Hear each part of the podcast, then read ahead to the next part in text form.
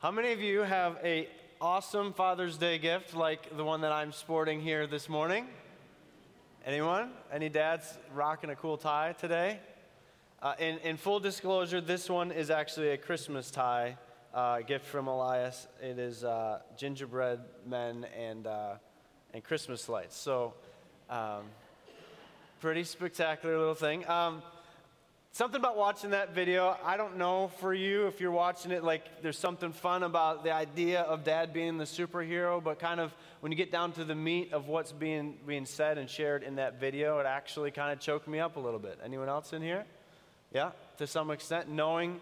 And, if you know me, I don't actually cry that much. I remember uh, for my dad, I remember when I realized, or the first time I remember my dad crying, uh, I, I, realized this year, I turned 38 this year, um, was the year that my dad was 38 when his father passed away. And I remember it pretty distinctly because when my grandfather passed away, I remember my dad kind of pulling me aside we grew up on a farm, and he pulled me aside soon after that on the farm and just told me that he loved me. And all of a sudden, he's got tears running down his face. And it seemed like after his father passed away, my dad would cry at the drop of a hat no matter what. And it got a little awkward at times. Uh, he would, you know, if there was a kid, uh, one of us kids were on the stage you know, singing a performance of some sort, dad is weeping in the front row. And, um, but there was something special about that and there was a different type of superhero that I kind of came into contact with after that moment. Something uh, tender had happened in my dad's heart. And so, uh, happy Father's Day uh, to him as well. He's about the only person who listens to my podcast. So, uh, I expect to be able to say Happy Father's Day to you, uh, to him uh, on that. So, not all the time. You don't always feel like a superhero dad. Those of you who are Dads, you don't always feel like you are the one doing things correctly. In fact, you definitely uh, feel like a failure at times. Uh, how many of you like to ride the bicycle path in Clarence? Anyone ever ridden up and down the bike path in Clarence? Yeah? There's a few opportunities as you're coming down the bike path where there's intersections where you have to stop and actually cross an intersection. And if you haven't been thinking about it in a while because you've been cruising along on this bike path, you forget that there are cars that do cross this intersection and you're supposed to stop. And so, uh, in my great wisdom, I had made a, a bike trailer thing uh, that, that basically I was pulling our youngest at the time, Maya, in the bike trailer, and then behind that, I had fixed two bicycles on the back of that so that my two younger kids, Delia and Hazel, could pedal along behind the bike trailer. So this whole bike train was about you know, 40 feet long, and we're cruising down through there. So I come up to the cross, the crossroad, the cross section there, and forgetting that I'm pulling a train behind me, I kind of slowed down, and then last minute I decided there's a car coming, but I'm sure that I can make it across. Well, the fact was, I, if, if this was the line here, I was able to make it across, but I still had the 40 foot train behind me out in the middle of the intersection. And so, in order to uh, navigate my way through traffic, I swerved a little bit to hurry up and get across and ended up dumping all of my kids into the road. Fortunately, all of my kids are still here, but the car did stop. The guy, he had tears running down his face because he thought he just about ran over a bunch of kids, and, and uh, it, it, I did not feel like the superhero dad in that moment, I'll tell you that. That was a couple years ago. Uh, this week, um, I also did not feel like a superhero dad. I, I pulled up to the school. I want to see if I can demonstrate this properly here. I pulled up to the school the other morning, and there was cars in line in front of me. And so, as the driver of the vehicle, I am safely navigating my way through the car rider line. Uh, the school is on this side. I'm facing this way. And Hazel says, All right, Dad, I'll see you later. And I say, Hazel, wait and she stepped out of the car, and I was beginning to move forward. And so as I look here, Hazel's about this far away, hands reach away, she says, stop. I had pulled away, and her foot had dragged under the car. And as I stopped, Hazel should be telling this story. As I stopped, the tire rolled up onto her, onto her foot and then as I stopped and I had pushed the clutch back in, the car rolled back off of her foot. And eyeball to eyeball, I'm standing there and she's looking at me saying, I almost died here today. And it's your fault. I'm sure that you have better stories that you could stand in front of people and tell about how you were an awful dad, dads, to take a little pressure off of me. Uh, that would be helpful. And so there's going to be an open mic over here. I'm going to take off this tie because you won't be able to take me seriously the rest of the message if I keep it on. See, many of you are dads. Many of you have lived through these types of situations. Many of you understand that responsibility. Many of you are moms, so you understand that being a parent and this parenting journey is a difficult one. You never feel like you got it right, you're never doing things correctly, you're having a difficult time with it. Some of you are granddads, and some of you are grandmoms, and you are walking through the journey of one of your kids walking through the journey of being a parent, and you are watching them fail miserably, as we all do from time to time. Some of you aren't parents at all, and that's okay. Because what we all have in common here as we walk through life is that we all feel like, at times, maybe you are feeling this way this morning, if you've had a week like mine where you almost ran your kid over in front of the school. Uh, maybe you're going through a week like that and you're going through and you're saying, This life is hard and it's difficult to walk the Christian life in front of everyone that I'm around, and I'm just not doing a great job at it. If you get out your bulletins this morning and pull out that white sheet of paper, there's an outline in there to let you know where I'm going with the sermon today.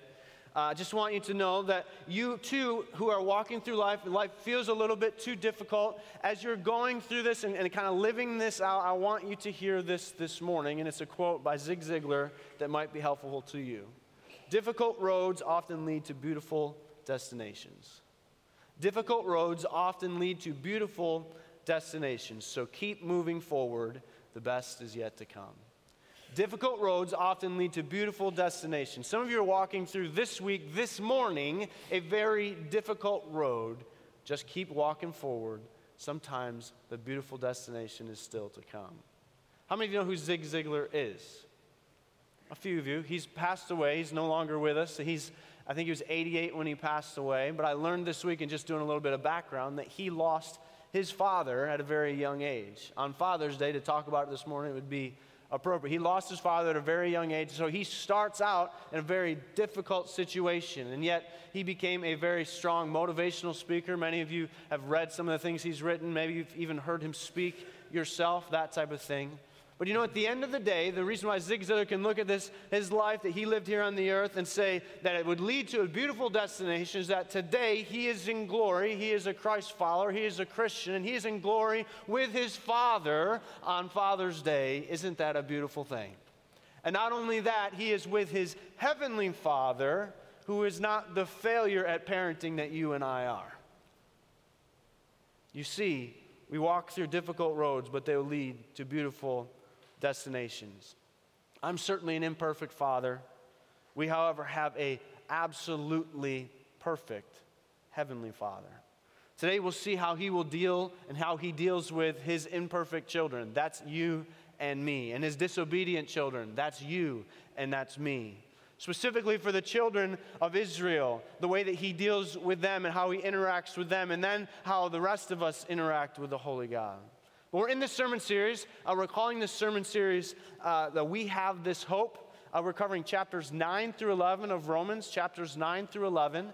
If you've read through those chapters with us, if you looked at those chapters at all, this sermon series title doesn't make any sense because the word hope never appears from chapter 9 through chapter 11. The word hope is not in these passages at all. But on the front end of it, the book end at the front end of it, that end of chapter 8, we do see the word hope loud and clear. And when we get to chapter 12, verse 12, we see hope again coming through. And so to look through this kind of dark section, chapters 9 through 11, confusing section at times, and look at it without hope is actually a misunderstanding of what's going on in the larger context. And so we need to kind of remind ourselves as we go through these sermons, as we go through these passages, that hope is right there in front of us. We have this hope. If you remember the, the whole uh, story that's being played out here in, in Paul's gospel of Romans. Uh, in chapter 1, verse 16, we got the thesis statements I am not ashamed of the gospel. It is the power of God for salvation for everyone who believes. That was over in chapter 1. It says, I'm not ashamed of the gospel. Let me tell you about the gospel. In chapters 1 through 8, he communicates the gospel again and again and again. In chapter 8, he says, I am absolutely convinced that nothing can separate us from the love of God. And then we get in this middle section, chapters 9 through 11, where Paul specifically and uniquely addresses the Jews, the people of Israel, who the Heavenly Father says, These are my people, the children of Israel. And then we'll get, we'll move on to their next. We'll be moving chapter 12 through the rest of the book, where hope again comes to light. But right here in this section, we're seeing this section where Paul is addressing the Jews. So, as he looks uh, in chapters 9, we talked about how God, how he worked and chose Israel. They were his chosen people, but he rejected them. And how it hurt Paul to be able to communicate to them again and again, like, you are God's people, and yet you continue to turn your back on him. You're refusing him, you're rejecting him. And it hurts me to write these words to you. You had every opportunity in front of you, and still you decided to turn your back on him. Chapter 10, we dealt with last week of their response, the people of Israel's response. And we, we see this beautiful word, this beautiful verse that says, Call upon the name of the Lord and you will be saved. You see, in chapter 9, it talked about how God had chosen these people. But here in chapter 10, it's saying it's now your opportunity to choose Him. Make the choice, and you shall be saved. And He includes us, the Gentiles, in this conversation. Today, though, in chapter 11, we're going to talk about the future of Israel and how he will restore. What will this heavenly Father do with his children? What will he do to restore them back so he can restore his people back? So if you haven't gotten there yet, will you please turn to Romans chapter 11?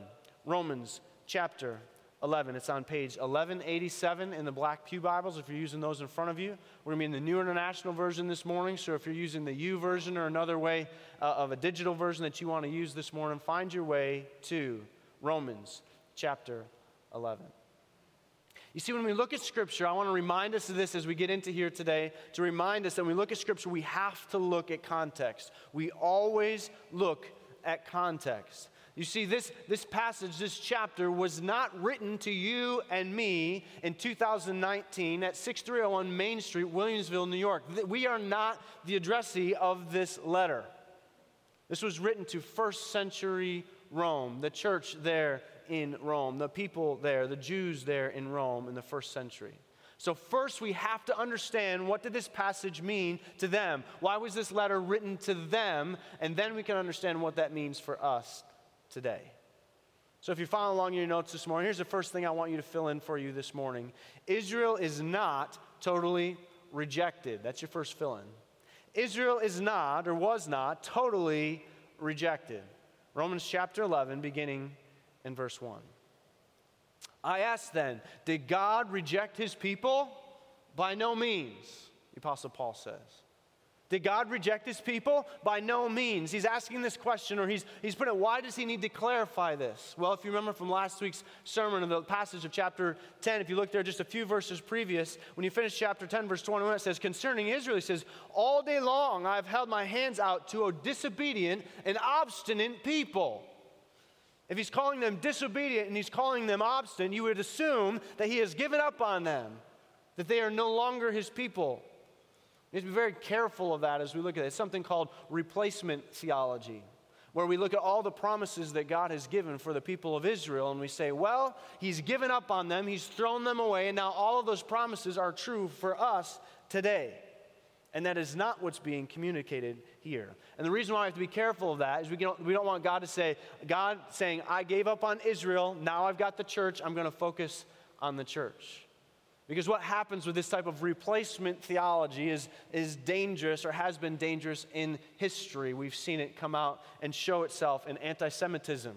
We've seen it come out and show itself for years and years, and we've seen it even rearing its ugly head again with white supremacy. This idea that no longer is God choosing to take care of the people of Israel, but God is choosing to take care of his church instead.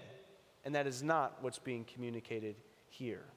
So, verse 1 says, I asked then, did God reject his people? By no means. And he goes down, and we'll see in the next few verses, he talks about himself. By no means, I'm an Israelite myself. He said, I'm the writer, Paul, I'm an Israelite. I'm a descendant of Abraham from the tribe of Benjamin. God did not reject his people whom he foreknew. Don't you know what scripture says in this passage about Elijah and how he appealed to God against Israel? Lord, they have killed your prophets and torn down your altars, and I'm the only one left, and they are trying to kill me. And what was God's answer to him? I reserve for myself 7,000 people who have not bowed knee to Baal. So, too, at the present time, there is a remnant chosen by grace. See, the Apostle Paul is writing here. Look at verse 2. It says, God did not reject his people who he foreknew, or he had foreknowledge of, or he was thinking about ahead of time. But you look at that word foreknew, or the, the word new, K N E W. And we, we see in the biblical sense, in the King James biblical sense, we talk about this of, of Adam knew his wife, Eve.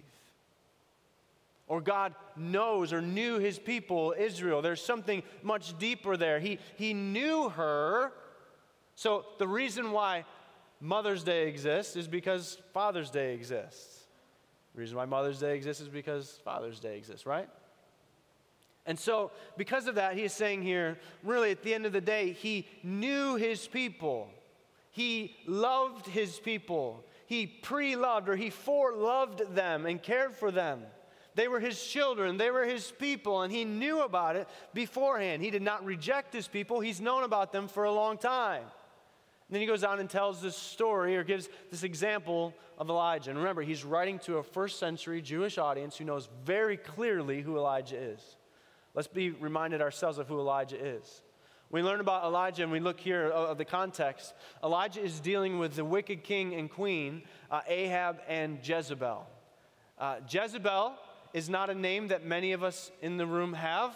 Uh, even in modern day, Jezebel was a pretty mean, nasty person, and we don't see that name appear very often in our culture because it still has that connotation. She was a cruel, vindictive person and Ahab just allowed her to kind of have her free reign in the kingdom.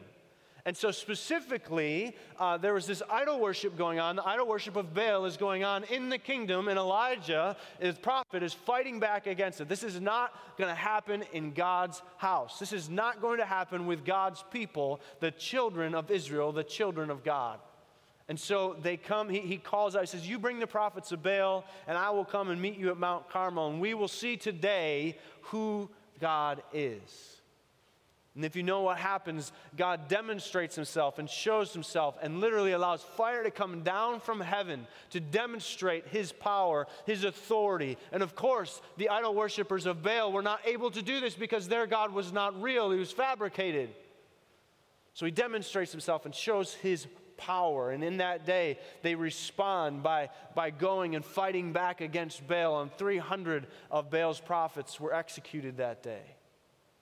And then a few chapters later, even a few verses later, we find Elijah hiding in a cave because guess who's after him? Jezebel is after him, and she's pretty mad about the fact that they've executed 300 of the Baal prophets. And he's hiding in a cave. And he's saying, God, why have you put me out here all by myself? I'm not strong enough to fight back. I'm not big enough. Even though he had just seen God move in a mighty way, he's whimpering and hiding in a cave. How many of you feel like you've been that guy whimpering and hiding in a cave, afraid of what the world has around you, afraid that as they are coming in on you, that you don't have any way to fight back? You don't have any way to respond to the daggers of the world. That's the spot that Elijah is in. The Apostle Paul takes us to that moment because he wants to remind us of the fact that God was there. Not only was God there, he says, I have left a remnant for you. Remember, as he quotes here, he shows us, he says, I reserved for myself 7,000 who would not have bowed a knee to Baal. First of all, who do you think you are, Elijah, that you're the only one? And there are 7,000 that have been set aside. This remnant, the principle of the remnant, there are still some, not all, but there are some who are going to continue to be committed to being a child of Israel, a child of God. I've reserved for myself 7,000 who have not bowed a knee to Baal. So then, too, at this present time, there is a remnant chosen by grace. This too, in this present time, first century Judaism, talking to them, he's saying, This too, in the present time, there's a remnant chosen by grace who I will call my children.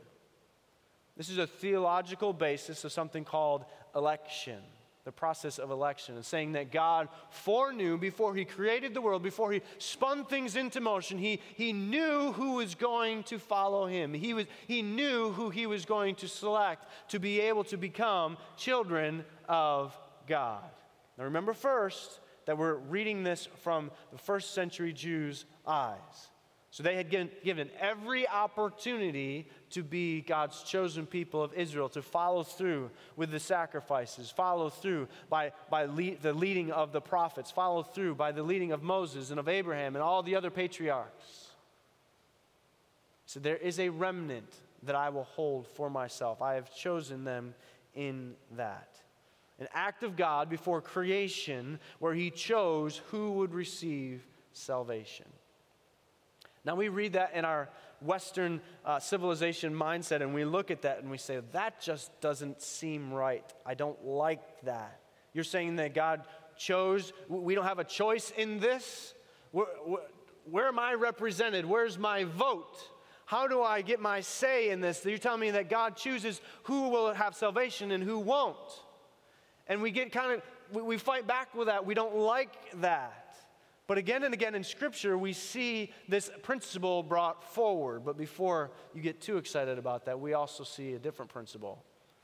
Because the reality is, is election is this act of God where, where at creation he knows who would serve him. It is not, however, that he knows ahead of time, that he's thinking ahead of time that Milo Wilson on a certain date is going to give his life to him. And so, therefore, because he knows that, he treats Milo Wilson differently because of that. That's not what we're describing here. Because if you, if you put things in that context, that's actually the easiest way we try to explain what is actually a very complicated mystery. But when you explain it that way, then you say, well, because God knows that I'm going to choose him, then he loves me differently in the present time because he knows in the future that I will choose him. And so actually, I am actually moving the will of God. And nothing could be further from the truth. See, C.S. Lewis wrote about this, and he gives the illustration of the courtroom. He says, if we actually imply that God is waiting on or, or hoping to uh, get my, my vote, uh, and is, is waiting for me to select him, it's an inversion of what the actual God ordained order of things is. You see, in the courtroom, there is the judge, and the judge sits in his seat, and the rest of us sit in the, the rest of the room. And we continue to try to put ourselves in the judge's seat to make the choices in the room. And at the end of the day, what election does, this process or principle of election, is this, it keeps God in his proper place over man. That he does not cater to you and to me. He does not allow us to call the shots for him or tell him what he is going to do or what he is not going to do or who the remnant is going to be and who they are not going to be. You see, we actually don't have a problem with this principle when we say, God selected me to be saved. We don't actually have a problem in that. It's when we roll it out a little bit further and then we look at it in the negative and say, well, then that means that God must not choose him because I've decided who God chooses or who he doesn't, and it starts to invert that principle.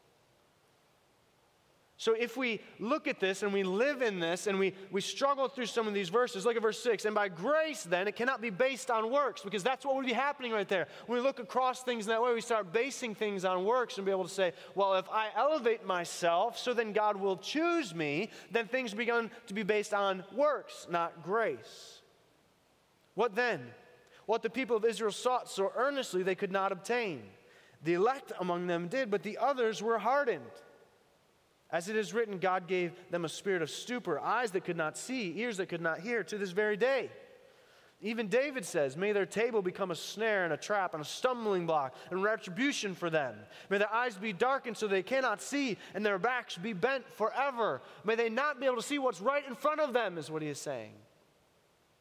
Because there's only going to be a remnant or a small number of people that were going to be chosen by God.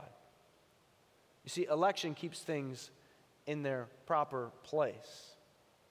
It's a very confusing thing. And if any of you, if I stood in the back this morning and I said, Let me explain to you fully, and said, I got this, this is easy, let me draw you a diagram. You are overseeing or, jumping over the beauty of the mystery of this thing. The fact that God knows ahead of time, each and every one of us, how He has made us all wonderfully made in the womb. And yet, He's made this choice for you and for me, and at the same time, He's allowing us to make the choice. For whosoever will call on the name of the Lord will be saved. That's the complexity of the thing. And when we want to oversimplify it, we do not really get the gravity of the beauty of what's being done. In the same way, when we say that Jesus Christ is 100% God, and 100% man. If we oversimplify a statement like that and say he was 50% God on Monday and he's 50% God on Monday as well, that is not what is being communicated when Jesus Christ, the Son of God, came to this earth to live in human skin. He was not God half of the time and man half of the time. He was 100% God, 100% man, and we 100% don't understand it. How can a loving God who says, Bring all the children to me, be the just God who unleashes his wrath on his only begotten Son? In our finite minds, in our human state, we cannot rationalize this. And the Apostle Paul is trying to bring that to light for us today, trying to remind us that Israel, although rejected for their sin and their disobedience and their obstinance, all of those things are accurate, and yet they're not totally rejected. His promise is for a remnant, His promise is for His people. Israel is not totally rejected, so let's keep, keep moving forward. Israel is not beyond hope, so we keep moving forward. Verse 11. Again, I ask, did they stumble as though to fall beyond recovery? No, not at all. Rather, because of their transgression, salvation has come to the Gentiles to make Israel envious. But if their transgression means riches for the world and their loss means riches for the Gentiles, how much greater riches will be the full inclusion will it bring? I'm talking to you, Gentiles, inasmuch as I am the apostle to the Gentiles. I take pride in my ministry in the hope that I may somehow arouse my own people, the Israelites, to envy and save some of them. For if their rejection brought reconciliation to the world, what will their acceptance but life from the dead? If part of the dough offered as the first fruits is holy, then the whole batch is holy. It's one illustration he gives, and the other one. If the root is holy, then so are the branches The beginning of verse 11, it says, Did they stumble as though to fall beyond recovery? Are they beyond hope? Have they gone too far that this time they cannot re- respond and recover from it? I've had the privilege of being uh, uh, in ministry with those who are in recovery over a number of years. And it, it definitely feels like at times that there are people who have just seemed like you've, you've gone too far. Your mistakes are too big. You're, you're incarcerated now, and it seems like there's no way that, you, that God is going to use this or could use this. It just seems like you're too far gone. When Apostle Paul here is talking to the Jews and then he brings the Gentiles in, he says, It's actually because of your damaged goods that God is being shown through this. And as a worship leader, as a guy who got to stand in front and lead worship and play the guitar or the piano or these instruments with a group of people, a worship gathering of people who are all in the middle of their recovery, and, and some of them are on day number one of their recovery, you should hear them sing and lift their voices to Him and glorify the greatness and the glory of God because they understand that they are not too far gone. And friends, do you understand? Gentiles, it says, listen up, that's you, that's me. Listen up. You're not too far gone. You're not too far gone. Because if the root is holy, and so are the branches. You see, there will be one day, it's illustrated here, there's going to be this mass homecoming. It's a good time, like at college, and end of the uh, college year, or sometimes we see it with the graduation of high school students. We see the influx of friends and family who come and they visit, and it's there's this homecoming. It's just a special time when everyone just kind of comes home, visits one another. We're a church where people seem to come home here for Christmas and you get to see other people you haven't seen in a while. You understand what the, the glory of God will be demonstrated with this great homecoming one day in glory where we all come together and celebrate Him. And He is saying here that this, this worldwide coming together, this recovery of something that has been lost, is going to have this beautiful, massive homecoming, all to what? The glory of God. Just think about what it's going to look like what's going to happen when all is made right. And so, behind all of this is this God ordained plan, this God driven planting of the root that then is God tendered, so then the branches that grow out of it. The primary root of the tree is holy. There's bound to be some holy fruit there, he is saying. So Israel's not totally rejected. Israel's not beyond hope. Israel's not been broken forever, is your third fill in. Israel has not been broken forever, so we keep moving forward. Verse 17. If some branches have been broken off, and you, although a wild olive shoot, have been grafted in among the others, and now share in the nourishing sap from the olive root, do not consider yourself to be superior to these other branches. If you do, consider this you do not support the root, but the root supports you. Now, I have never grafted a tree together. I don't know if any of you have done that. The basic principle is this if you get flowers from the store and you put them in a, in a water canister, they're sucking water up from, the, from that, that's keeping it alive. The same principle is true. Uh, in France, uh, grafting has been done there. Plants are most useless until they're grafted into a rootstock that's different from their own. In the middle of the 19th century, there's an infestation that practically destroyed all of the grapevines in France. So France was saved only because the strong roots of California were brought over to make them immune to this phylloxera, or whatever the disease was. And they brought in this other form of these French vines and they grafted them together. So apparently today, that there is scarcely a grapevine in France that is not growing off of California roots. Isn't that interesting? Delia, uh, some of you know our story of, of losing a son at a young age of a heart condition. Uh, had a school project this year that she went back and she did some research on the early heart surgeries, even before they would be able to put someone on like an ECMO machine, it's called, when you, or a heart bypass machine. They literally would have two cots that they would lay out, and there would be one person in one cot that they would cut open their leg and they would open up the femoral nerve. Am I saying that right? I don't know if I'm saying that right. Or artery, some, whatever. You guys are smarter than I am. They connect the two bodies. And Delia did this project. She had these two dolls, and she's like doing surgery on it and like cutting them and putting tubes and hoses, running them back and forth to each other to demonstrate this. And the same type of things happens here when you graft two different uh, uh, fruit plants together. Is that you're you're drawing the source from one so that the other stays alive. And in doing so, the other then starts to bud and starts to grow and starts to demonstrate life in here. So, what we see here is that God, he, he can pick up the broken pieces of the branches and put them back on. What you also need to see is that you and I have been grafted in. As Gentiles who've been grafted in. And what God does is He's broken off some branches to make room for you and for me to be grafted into the branch. It says in verse 19 the branches are broken off so that I could be grafted in but they were broken off because of unbelief. And if you stand by faith, but remember this, he says, do not be arrogant, but tremble. Do not think of yourself more highly than you ought, it says otherwise in Scripture.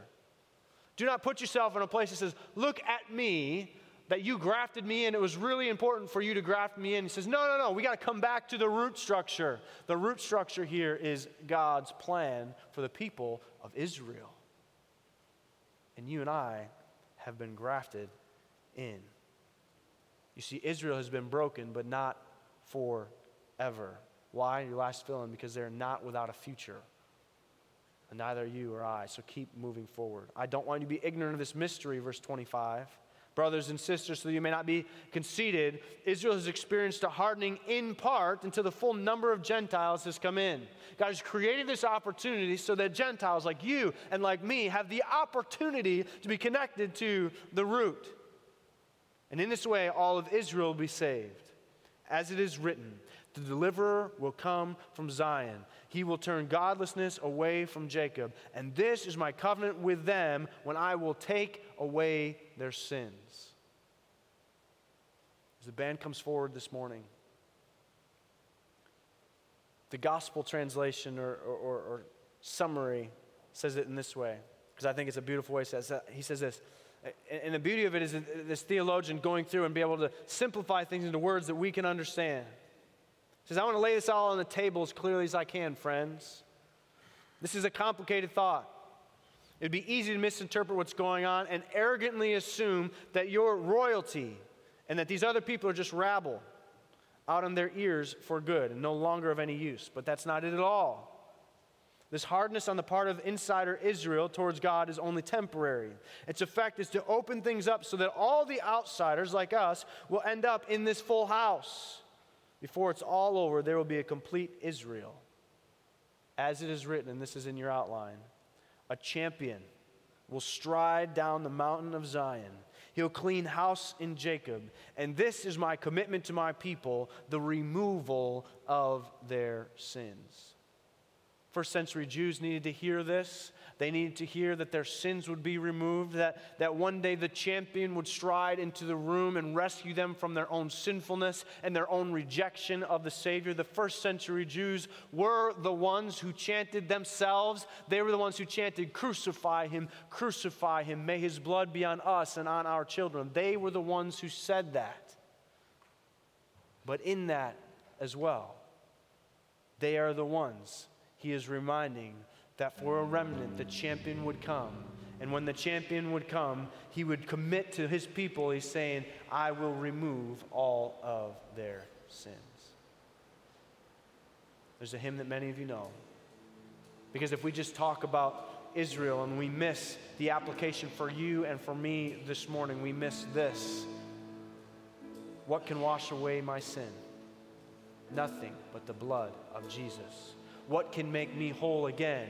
Nothing but the blood of Jesus. For my pardon, this I see, nothing but the blood of Jesus. For my cleansing, this my plea, nothing but the blood of Jesus. Why? As the series says, this is all my hope, all my peace, nothing but the blood of Jesus. This is all my righteousness. This is all that I have to stand on, nothing but the blood of Jesus.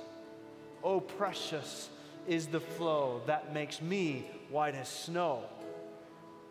No other fount I know, nothing but the blood of Jesus.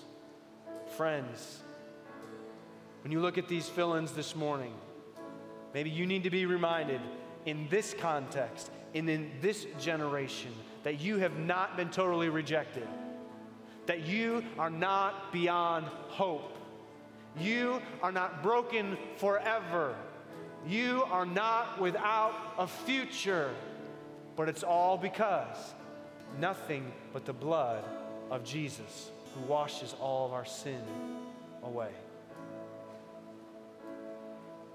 As the ushers come forward this morning, maybe you need to respond. In a moment, we're going to sing a song whose, whose main statement of the song is, I got saved. Do you have that moment in your life today where you can say, I have set all things aside. I have no righteousness of my own. I understand that I can stand on nothing other than the blood of Jesus.